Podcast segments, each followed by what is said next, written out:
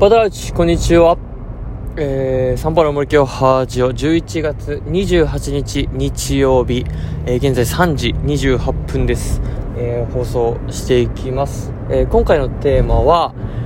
鬼岳マラソン大会というテーマでお送りします。えー、まあ、このラジオに関してはですね、特に、えー、ここに残しておきたい、皆さんにお伝えしたいこうメッセージみたいなのはありません。ただの私の、え、日記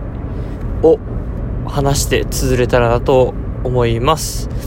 えー、まあ、マラソン大会が今日ありましたと。で、自分自身も10キロ走ってきましたと。で、その後にこう、サウナに入って、えー、整った状態で、えー、お伝えしております。やっぱりこう、週1回ぐらいじっくりとサウナに入りながらですね、心もっと体をリフレッシュしながら、えー、まあ、いろいろと振り返りながら、計画立てながらみたいな時間が、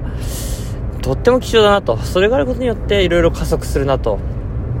いう感覚なんですが、まあ日記ということなんで、昨日から振り返ると、昨日土曜日、まあ、午前中でちょっとその病院、病院っていうかクリニックですね、ちょっと行って、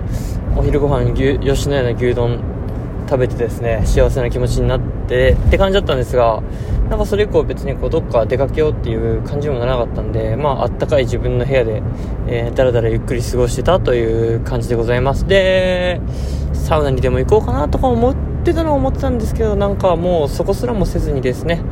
ゆっくりしてました。で、6時からはまあ日本シリーズがあったんで、もう日本シリーズそれは見たいよなっていう感じで、もう日本シリーズを見たら5時間超えの試合になっちゃったんでね、もうそれで1日が終わったという感じだったんですが、まあそれはそれでいいんじゃないですか。年に1回ぐらいこの時期ですね、日本シリーズはあるんで、まあ野球好きとしては見てきたかったんで、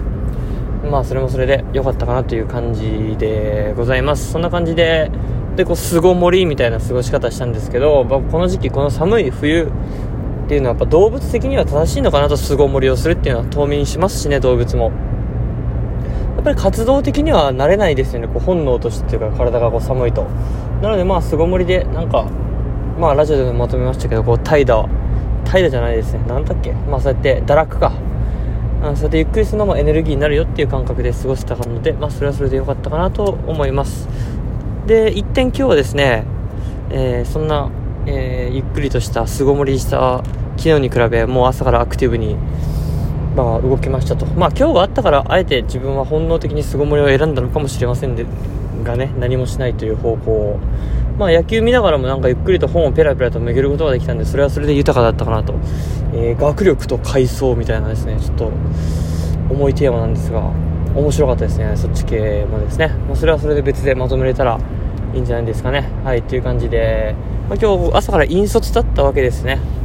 9時ぐらいに行って。でもその前に6時から、えー、習慣化のミーティングにも参加できて、まあ、昨日何もできて、ね、してないんで、そんな疲れてないから、自然と6時前に起きて。で、でも、ミーティング参加どうしようかなとか思いつつ、まあ、せっかく起きたから参加しようって言ったら、また、いろいろですね、いい情報交換というか、自分自身も振り返りもらった上で、なんか年末にですね、こう教育イベントが箱根で行われるみたいなで、こう離島関係の教育がテーマなんで、ぜひ来ないみたいなことを、えー、お声かけしてもらってですね、ああ、これは行った方がいいななんていう、まあそんなきっかけを、うん、こういただいた次第でございます。まあまあまだどうするかはちょっと決めてないんですが、はい、そんな感じで、やっぱりですね、そうやって参加したことによっていい情報も得ることができました。そんな朝、で、まあ、6時過ぎから起きてるんでゆっくりとして、えー、朝ちょこっと近くのローソン行ってコーヒー買って走るためにですねしっかりと朝食を食べてそれでもなんかまだ時間があるなといやまだ7時半かみたいな早くても8時半過ぎに出発すれば十分だしなみたいな感じで朝暇な時間を過ごせたっていうのがすごくいい日曜日だったかなと思います。まあ普段できてなかった朝読書をちょっとやってみたりとかあの昨日のスポーツニュースを、えー、見てみたりだとかなんかですねなんか久々にあちょっと暇だなみたいな時間が余ってるなっていう感覚になれて、えー、非常に豊かだったなという朝を過ごし9時前に、えー、マラソン大会に行きました。本当にこうやっぱご当主はですねこう活気があってそうやってスポーツ関係だといろんな子供から、えー、大人の方まで、えー、中央公園に集まってですね。で、まあ、各小学校ごとで。で、まあ、小学校メインじゃないんですけど、課外活動なんで、